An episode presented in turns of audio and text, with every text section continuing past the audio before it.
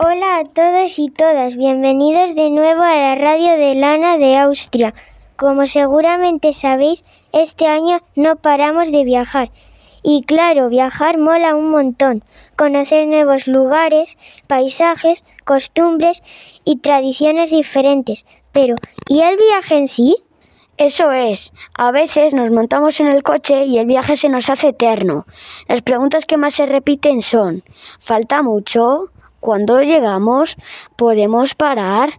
Necesito ir al baño. ¿Vosotros qué hacéis para que los viajes se os hagan más cortos? Los niños y las niñas de tercero B de primaria tenemos clarísima cuál es la solución para amenizar los viajes. Hemos pensado que no hay mejor manera de entretenerse que riéndose a carcajadas, así que hemos hecho una selección de chistes que os van a encantar.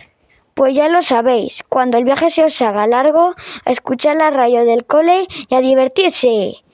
Aquí os dejamos nuestros chistes, esperamos que os gusten. ¿Cómo se dice en alemán trueno? Nubes crujen.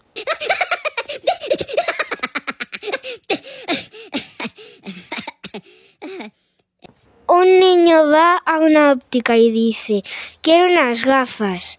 Y el óptico le dice, ¿para qué? ¿Para el sol? Y el niño responde enfadado, no, para mí. Porque llora el libro de matemáticas, porque tenía muchos problemas. ¿Cuál es la fruta que más se ríe? La naranja, ja, ja, ja.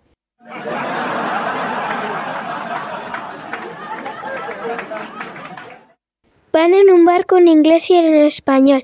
El inglés se cae al agua y empieza a gritar Help, help, help. A lo que el español le responde Help no tengo, pero si quieres te puedo dar champú. ¿Cuál es el colmo de un carnicero? Tener un perro salchicha y un hijo chuleta. ¿Qué dice un caracol encima de una tortuga? ¡Yija!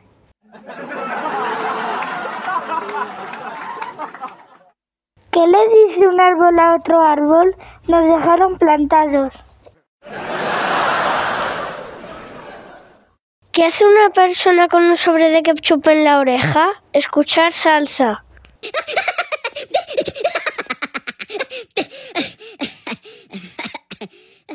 Hay un policía y un ladrón. ¿Quién es el malo?